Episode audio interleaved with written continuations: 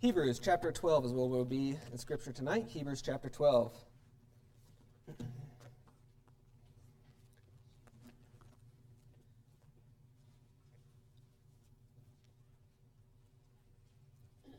Growing up, I've had uh, I've been involved in quite a few called nasty construction projects, jobs that um, work around the church. Uh, my, my church did a, lot, did a lot of the, the construction itself, and being the pastor's son, um, I found myself involved in a lot of those projects.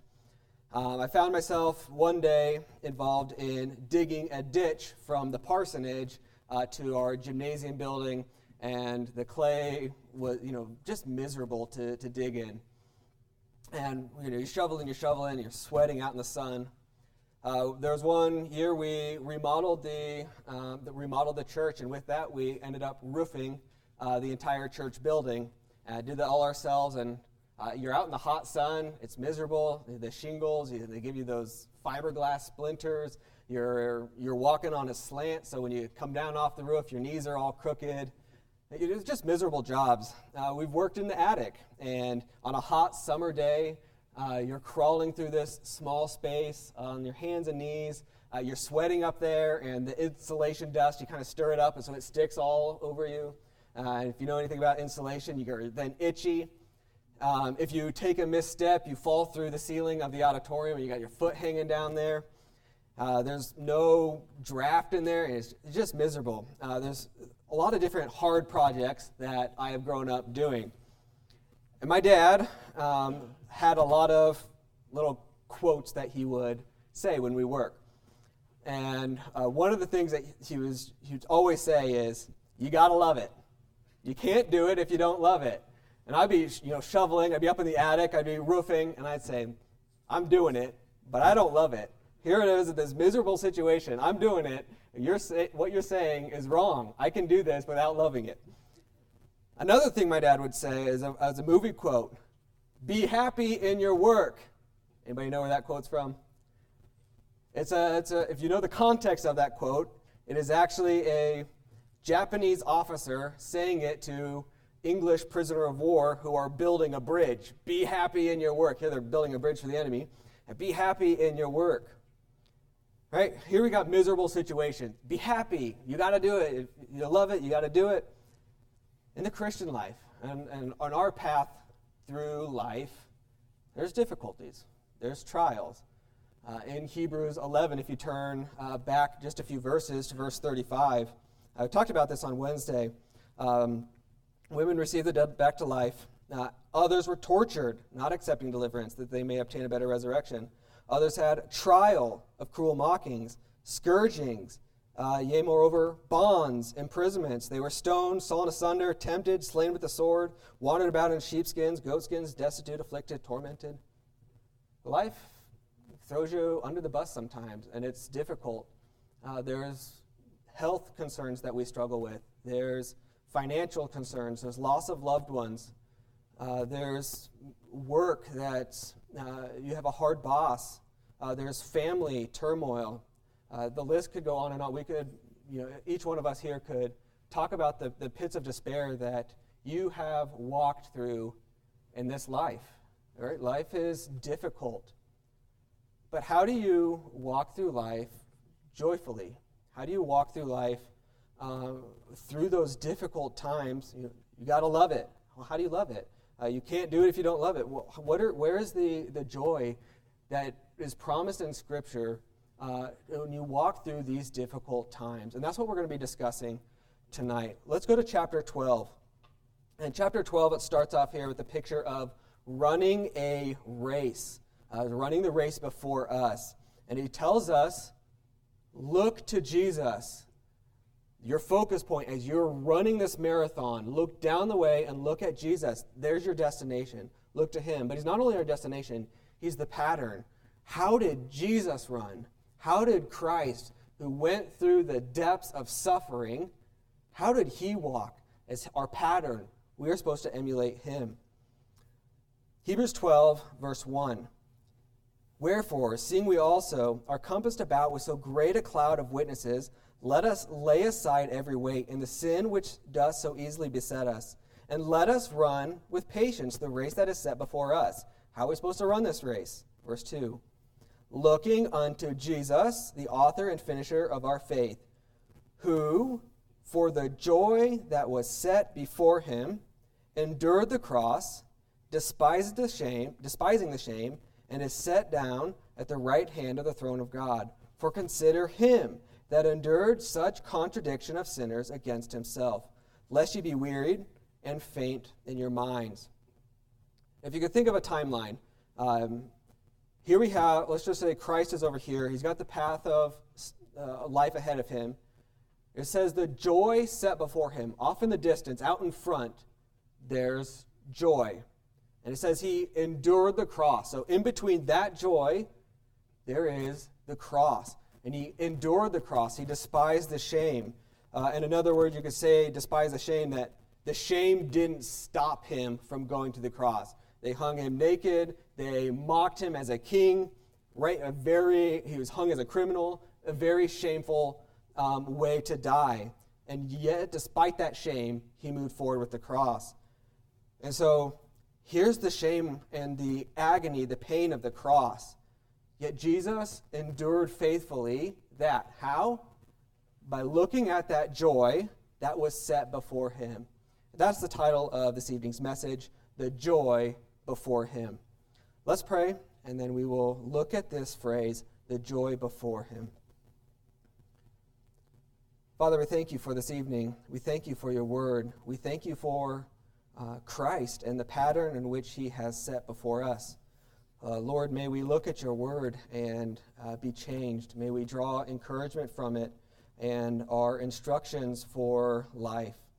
Uh, Lord, I ask that tonight my words would be clear and our hearts would be open. Lord, uh, I pray that the Spirit would uh, move in a way that brings forth truth and that anything that I say that is, would be an error, that that would be um, not heard uh, Lord, I pray that tonight uh, your Spirit would do a wonderful work tonight. We ask this in your name. Amen. Lenny, could you bring me my water? We're going to look at the joy before Christ. Here's the shuff- suffering and shame of the cross. Thank you. The suffering and shame of the cross, Christ is said to endure that faithfully here. And he's looking at the joy out in the distance set before him. What is that joy? Well, tonight we're going to discuss that joy. There's four things that we're going to discuss. First off is the joy of redemption. By going through this suffering, on the other side of that suffering, there is redemption. Do you know what the joy, you have you felt the joy of finishing a task? or, and the result that comes from that finished task.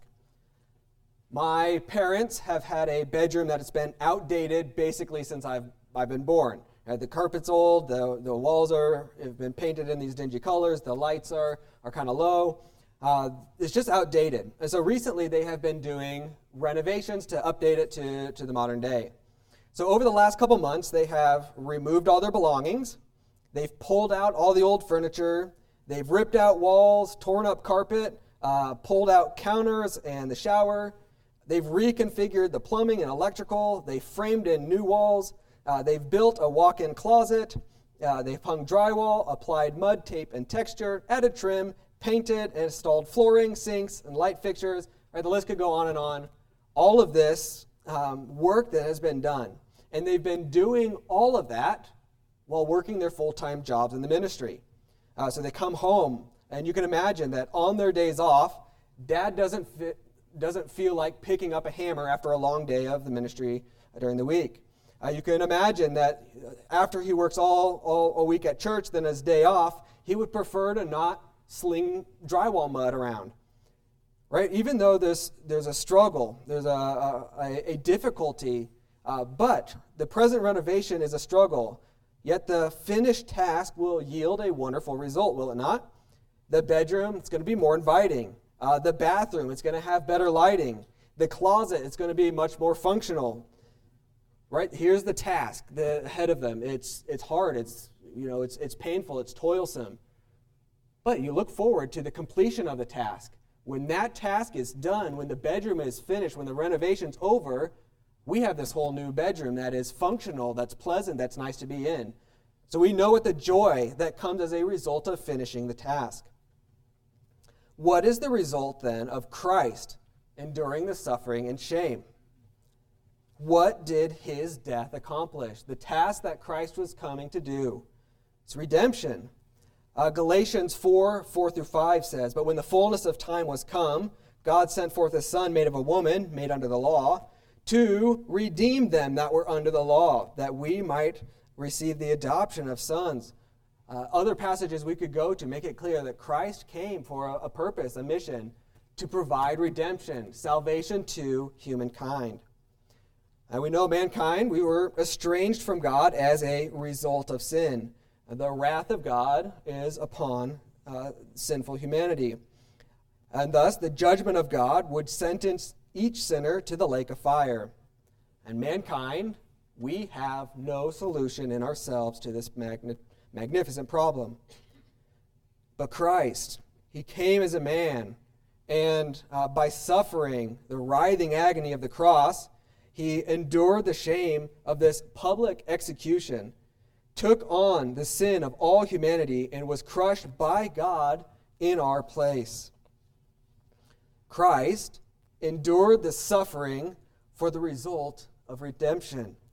In his humanity, we could say Christ would have preferred not to go to the cross. We see that when he prayed in the garden Father, if it's possible, let this cup pass from me, but nevertheless, not my will, but thine.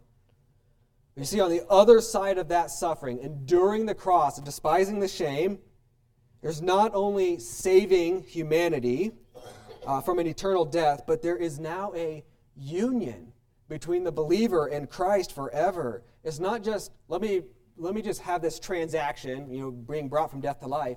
Let me have this relationship with these people. Let me die for sinful humanity. I can be connected with them for all eternity. The relationship there.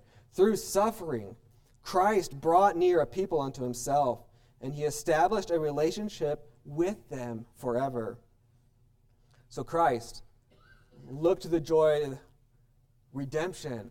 He went through that knowing on the other side of this, there's redemption, a relationship that he had with these people. Now, do you know his joy can be our joy? His joy can be our joy. Christ looked past the cross and the humiliation, and he saw a unity with humanity. Now, we in our suffering can look past our crosses and our humiliation to a union with our Savior in glory forever. And one day, we will be with our Redeemer for all eternity in an unimpeded relationship. We can look past our crosses and look at that relationship that one day, uh, that beautiful uh, fulfillment of the relationship that we will have with Him. Now, I believe that Christ's accomplishment on the cross has provided salvation to all humanity. It's available to everybody. But I do not believe that all men will receive that gift. It's only those who, by faith, have trusted in Jesus Christ to be their only Savior will partake in that salvation and be united to Him forever. Now, if you have not done that today, may today be the day of salvation for you. Salvation is there. Christ died that salvation be, may be provided for you. So, the joy set before him, the joy of redemption, redeeming a people to himself, number one. Number two, the joy of heaven.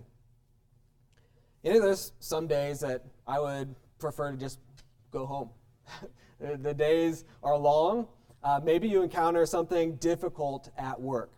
Uh, maybe you've, you've got a project, oh, this will take me 15 minutes. Uh, we call that Vanderhart time in my family. Ah, oh, this project, 15 minutes will be done. Four and a half hours later, you're still working on it. Vanderhart time, yeah, no time at all. We have difficult projects at work. Uh, just, just full of chaos sometimes. Uh, whatever the case may be, their days are just miserable. Now, what I really love is several times throughout the week, Lene will send me pictures of what's happening at home. She'll send me pictures of Riley and her going on a walk. Uh, they sent me a picture the other day of Riley's pointing off in the distance. He's sitting in the stroller, he's pointing off in the distance. Uh, another, another time, Lene sent me a picture of, or a video actually, of Riley uh, just being goofy. He's making silly noises. He's got a little toy car and acting like he's, he's driving it around. Right? He's, they're sending me pictures of home. And, and you know what this does? You know, these pictures, it reminds me of home. And yeah, the day's hard, the work is toilsome, but I know in just a few hours, I'm going home. It's, I can look forward to uh, that day that, or that, the time on the clock where you know, I get to check out and go, go back to my family. I have the joy of home on my mind. Now, as a Christian, this life will be filled with difficulties and woes, like we talked about. But you know, it's just a short time and we'll be going home. Uh, Hebrews 11, uh, 13 through 16, uh, going back to people in the Hall of Faith. Verse 13 says, All these died in faith, not having received the promises, but having seen them afar off, and were persuaded of them, and embraced them, and confessed they're strangers, they're pilgrims on the earth. Uh, for they that say such things declare plainly that they seek a country, and truly, if they had been mindful of that country from whence they came out, they may have had opportunity to return. But now they desire a better country, that is, a heavenly. Uh, wherefore, God is not ashamed to be called their God, for he hath prepared for them a city. You know, through his word, we're described as pilgrims here. Uh, this current earth is not our final home. You could think of it as a hotel room, some place where you just stay temporary, or a tent. You just set up for a little while and you pack and go, go back home. This place is not our final destination. But you know, God in His Word has sent us pictures of what heaven is like. We can think of the beauty of heaven. We're told of pearly gates, we're told of streets of gold. We're told of the perfection of heaven, where there is a sinless environment. Just think the day when our sinful appetites will be gone and we're surrounded in a place that's uh, absolutely without sin. Our bodies will be uncorrupted, no more uh, you know, breaking of legs or kneecap replacements. There's no more sorrow, no more rot or decay. Uh, there will be the lion laying down with the lamb. We, we're giving snapshots of what is heaven like. But you know, heaven would not be heaven if God were not there. Now imagine going on a perfect vacation, right? The views are stunning wherever you want to go the beach, the mountains, uh, some secluded cabin in the woods. Choose your vacation. You're in a perfect environment. The, the scenery is just absolutely beautiful. Uh, but the, the, the, service there is, is, spectacular. You got your favorite meals. Uh, the place is just wonderful. Now, how wonderful of a vacation would that be if you, your spouse wasn't with you? Now, be careful. Valentine's Day is just, just around the corner. Some of you are, like, yeah, that'd be a perfect vacation without my wife. Careful. I'm not saying that. Right? You're there on vacation without your spouse, you're like, this is, yeah, it's beautiful, it's wonderful, but something's missing. It doesn't really matter that I'm here. But think of the opposite of that. Uh, when we, Lene and I were first married, uh, we moved into an apartment. It wasn't much. We didn't have much. Uh, our budget wasn't much. We, we moved into this apartment and we only had a, um, a small dining room table. That was the only furniture we had. We didn't have any chairs. We didn't have any mattresses. We didn't have a mattress. We didn't have a couch. We had basically nothing. We had, or both of our vehicles were packed as full as we can get them. We moved in. Uh, the apartment was just a small, uh, small little apartment. Um, for the first, probably it was a month, Lene, we slept on the floor. Uh, I made the most out of it. I, we got a tent uh, for our uh, for our wedding, and I set that tent up in our in our bedroom and uh, we threw as many blankets as we could down in there. Right? There's not much of a living conditions, but you know it didn't matter. We were together. We were married. It was we had a wonderful time. And the other day we were talking about it. That apartment was our favorite apartment that we've ever been in. And we've been in some very nice apartments. The one we're in now uh, is wonderful. Uh, but there's, there's something about that first apartment. Though we had nothing, it wasn't a very wonderful location. It was nice because we were together. Now, heaven is heaven because God is there. Now, what did Christ say? John 14, 12. Verily, verily, I say unto you, he that believeth on me, the works, the works uh, that I do, uh, shall he do also. The greater works than these shall he do. Why? Because I go unto my Father. He doesn't say, I'm going to the streets of gold. I'm going to the pearly gates. No, his emphasis, I'm going back to my Father to be reunited to my Father. Uh, John 16, 12 is the same thing. A little while and ye shall not see me. Again, a little while and ye shall see me because I go to the Father. He's not, not concerning himself with the pearly, pearly gates and the streets of gold. It's the relationship. I'm going to be reunited with my Father. All right, with the King of heaven is there. His joy can be our joy. First uh, John 14, 2 and 3 says, In my Father's house are many mansions, or many rooms. If it were not so, I would have told you, I go to prepare a place for you. And if I go and prepare a place for you, I will come again and receive you unto myself, that where I am, there ye may be also. Look, Christ is going ahead of time to prepare us a place to dwell with him. So Christ, as he's approaching the cross on the other side of that suffering, He's going home. He's going back to be with his Father. For us, we have our crosses, we have our trials here. On the other side of that, we're going home as well to the place where Christ is preparing a place for us. His joy can be our joy. So we have the joy of redemption, the joy of heaven. Let's look at another joy the joy of well done. The joy of well done. Last night I was playing with Riley. Uh, he's got these, these bigger, you know, kid Legos, and I was teaching him how these Legos interconnect.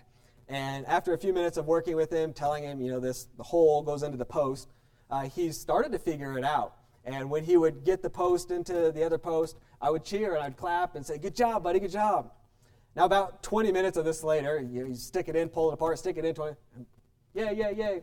20 minutes of cheering this on, I started to get a little bored with the situation. And I was getting distracted and I was watching whatever Lene had on the TV at the time.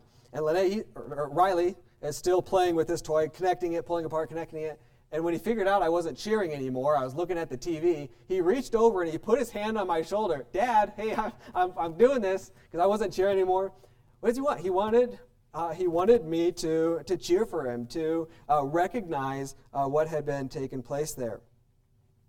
Now we kind of laugh at this for you know Riley to stick his hand on me, Dad. You know, I did this well. Come on, and we kind of laugh at that.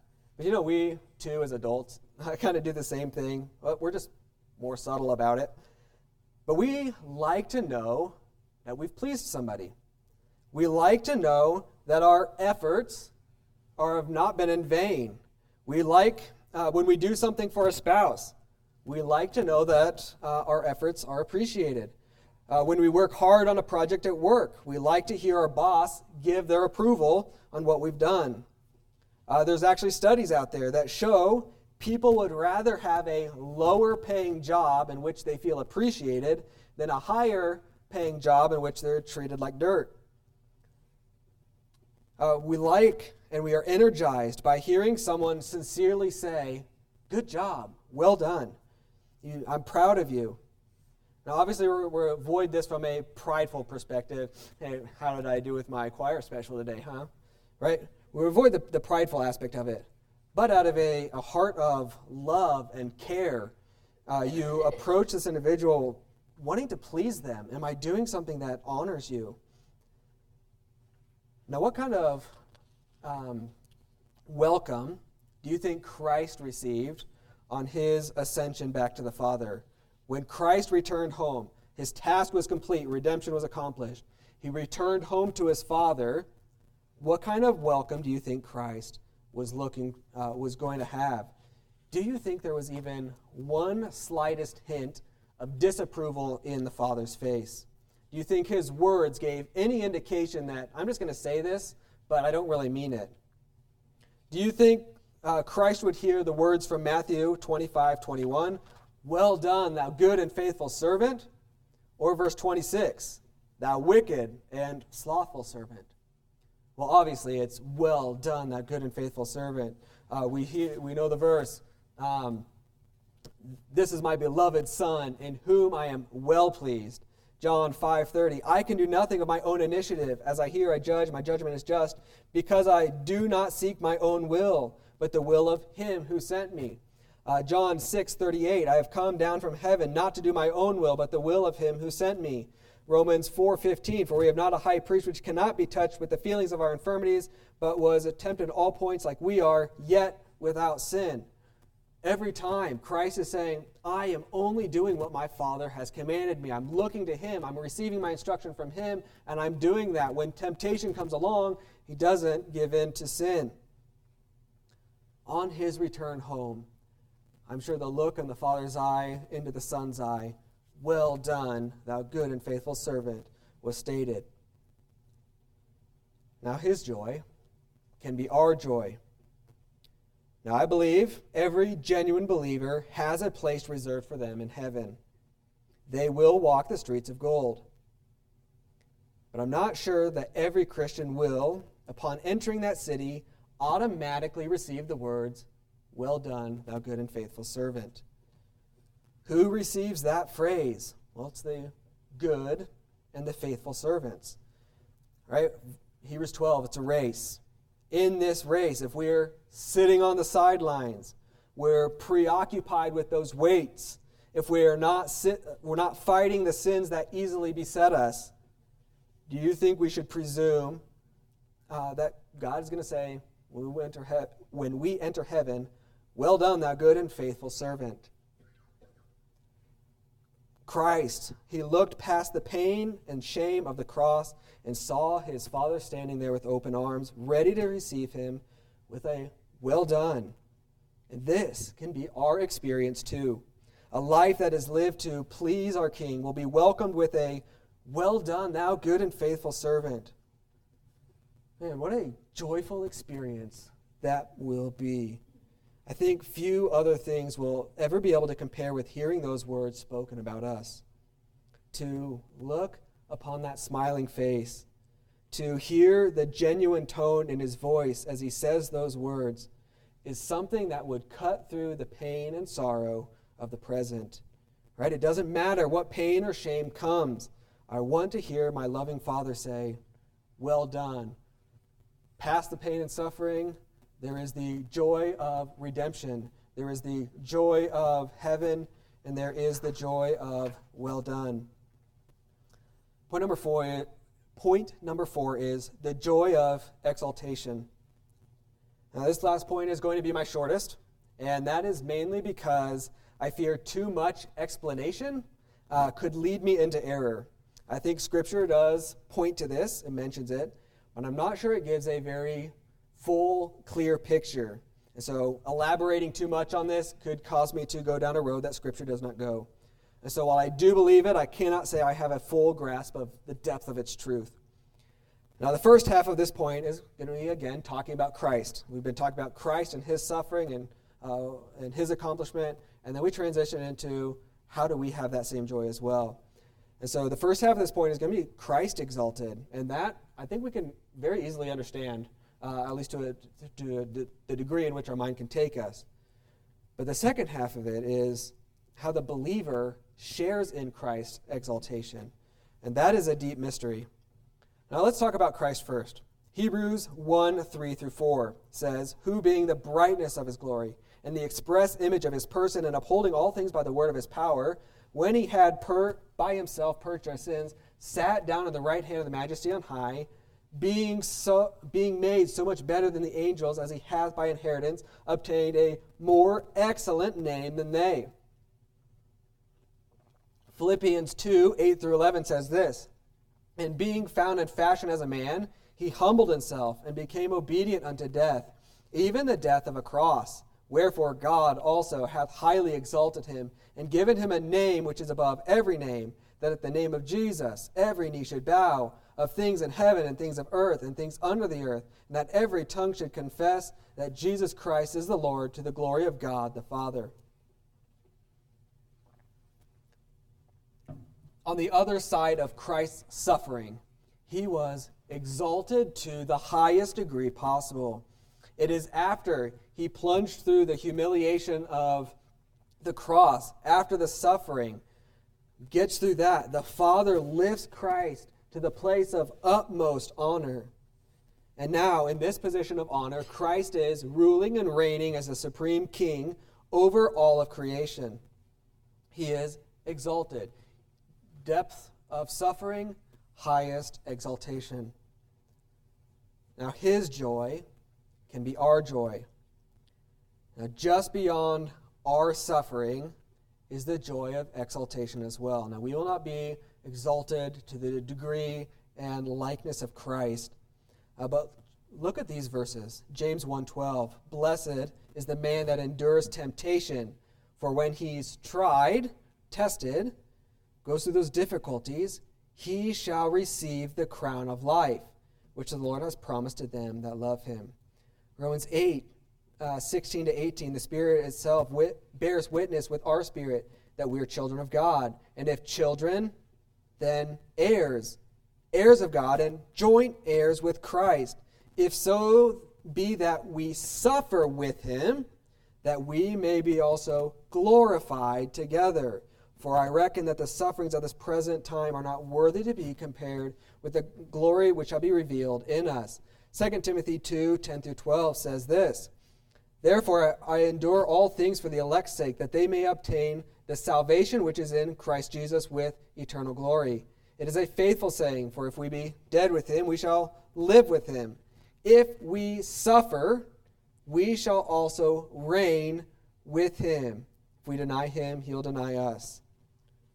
These verses all indicate that on the other side of our suffering as well, there is this glory, there's this crown, uh, there is this um, reigning with Christ as we are united to Christ in his exaltation.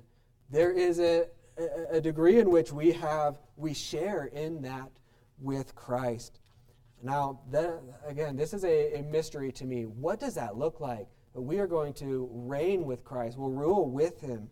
That as we go through this suffering on earth, well, on the other side of that, there is a lifting up of the believer.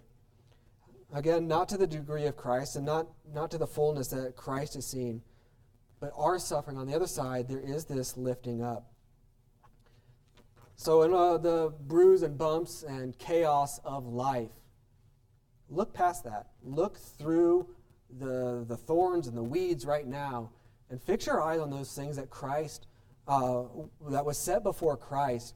Uh, the joy of redemption, the union that we will have with our Savior in eternity, uh, the joy of heaven, being with God forever, the joy of well done. You hear that from our, from our Father, and the joy of exaltation. Look past the pain and suffering of now into these things that are promised.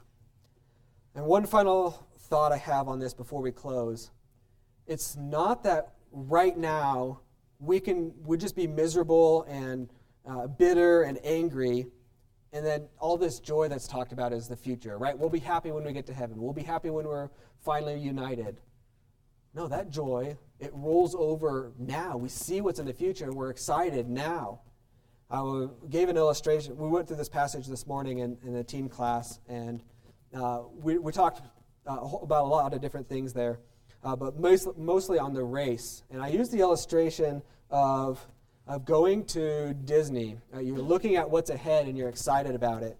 And if, you're, if, if somebody you know, gives you uh, tickets to Disneyland, right, you got all these chores and everything that you got to do before you get there, all right, none of that, none of that really matters. Get through it so you can go to Disneyland. Katrina, sorry to maybe embarrass you. Uh, Katrina came up to me after that and said one day, one Christmas, they got um, they got tickets to, to go to Disneyland, and it was a couple months down the road in which they were going to go. Um, but when Katrina found out that she got these tickets, she booked it upstairs and started packing her bag ready to go. Right, that joy that she had for what's coming in the future was happening now. Look, what is happening in our future, the joy of redemption, of, uh, of heaven, those things, yes, they are future events that take place, but the joy can be now. In our pain and our suffering, we look forward to what's ahead and we find uh, the joy that Christ had. He is our pattern. Let's follow Christ. We'll pray and then uh, we will be dismissed. Father, we thank you uh, for your word. Thank you for Christ. Uh, Lord, I pray that uh, we would uh, think about what is coming ahead for the believer. Christ is our forerunner, He is the one who has charted the way, and we get to be the beneficiaries of the accomplishments in which He has won on our behalf. Uh, Lord, in the bumps and bruises of life, may we find joy in the things uh, that Christ found joy in. Uh, may our attitudes and our um, uh, and our conversation with each other be that of a um, of what's coming ahead and being excited. Uh, Lord, we ask that you would change us and mold us into the image of your dear Son, that we may express him more clearly to a lost and broken world this week. We ask this in your name. Amen.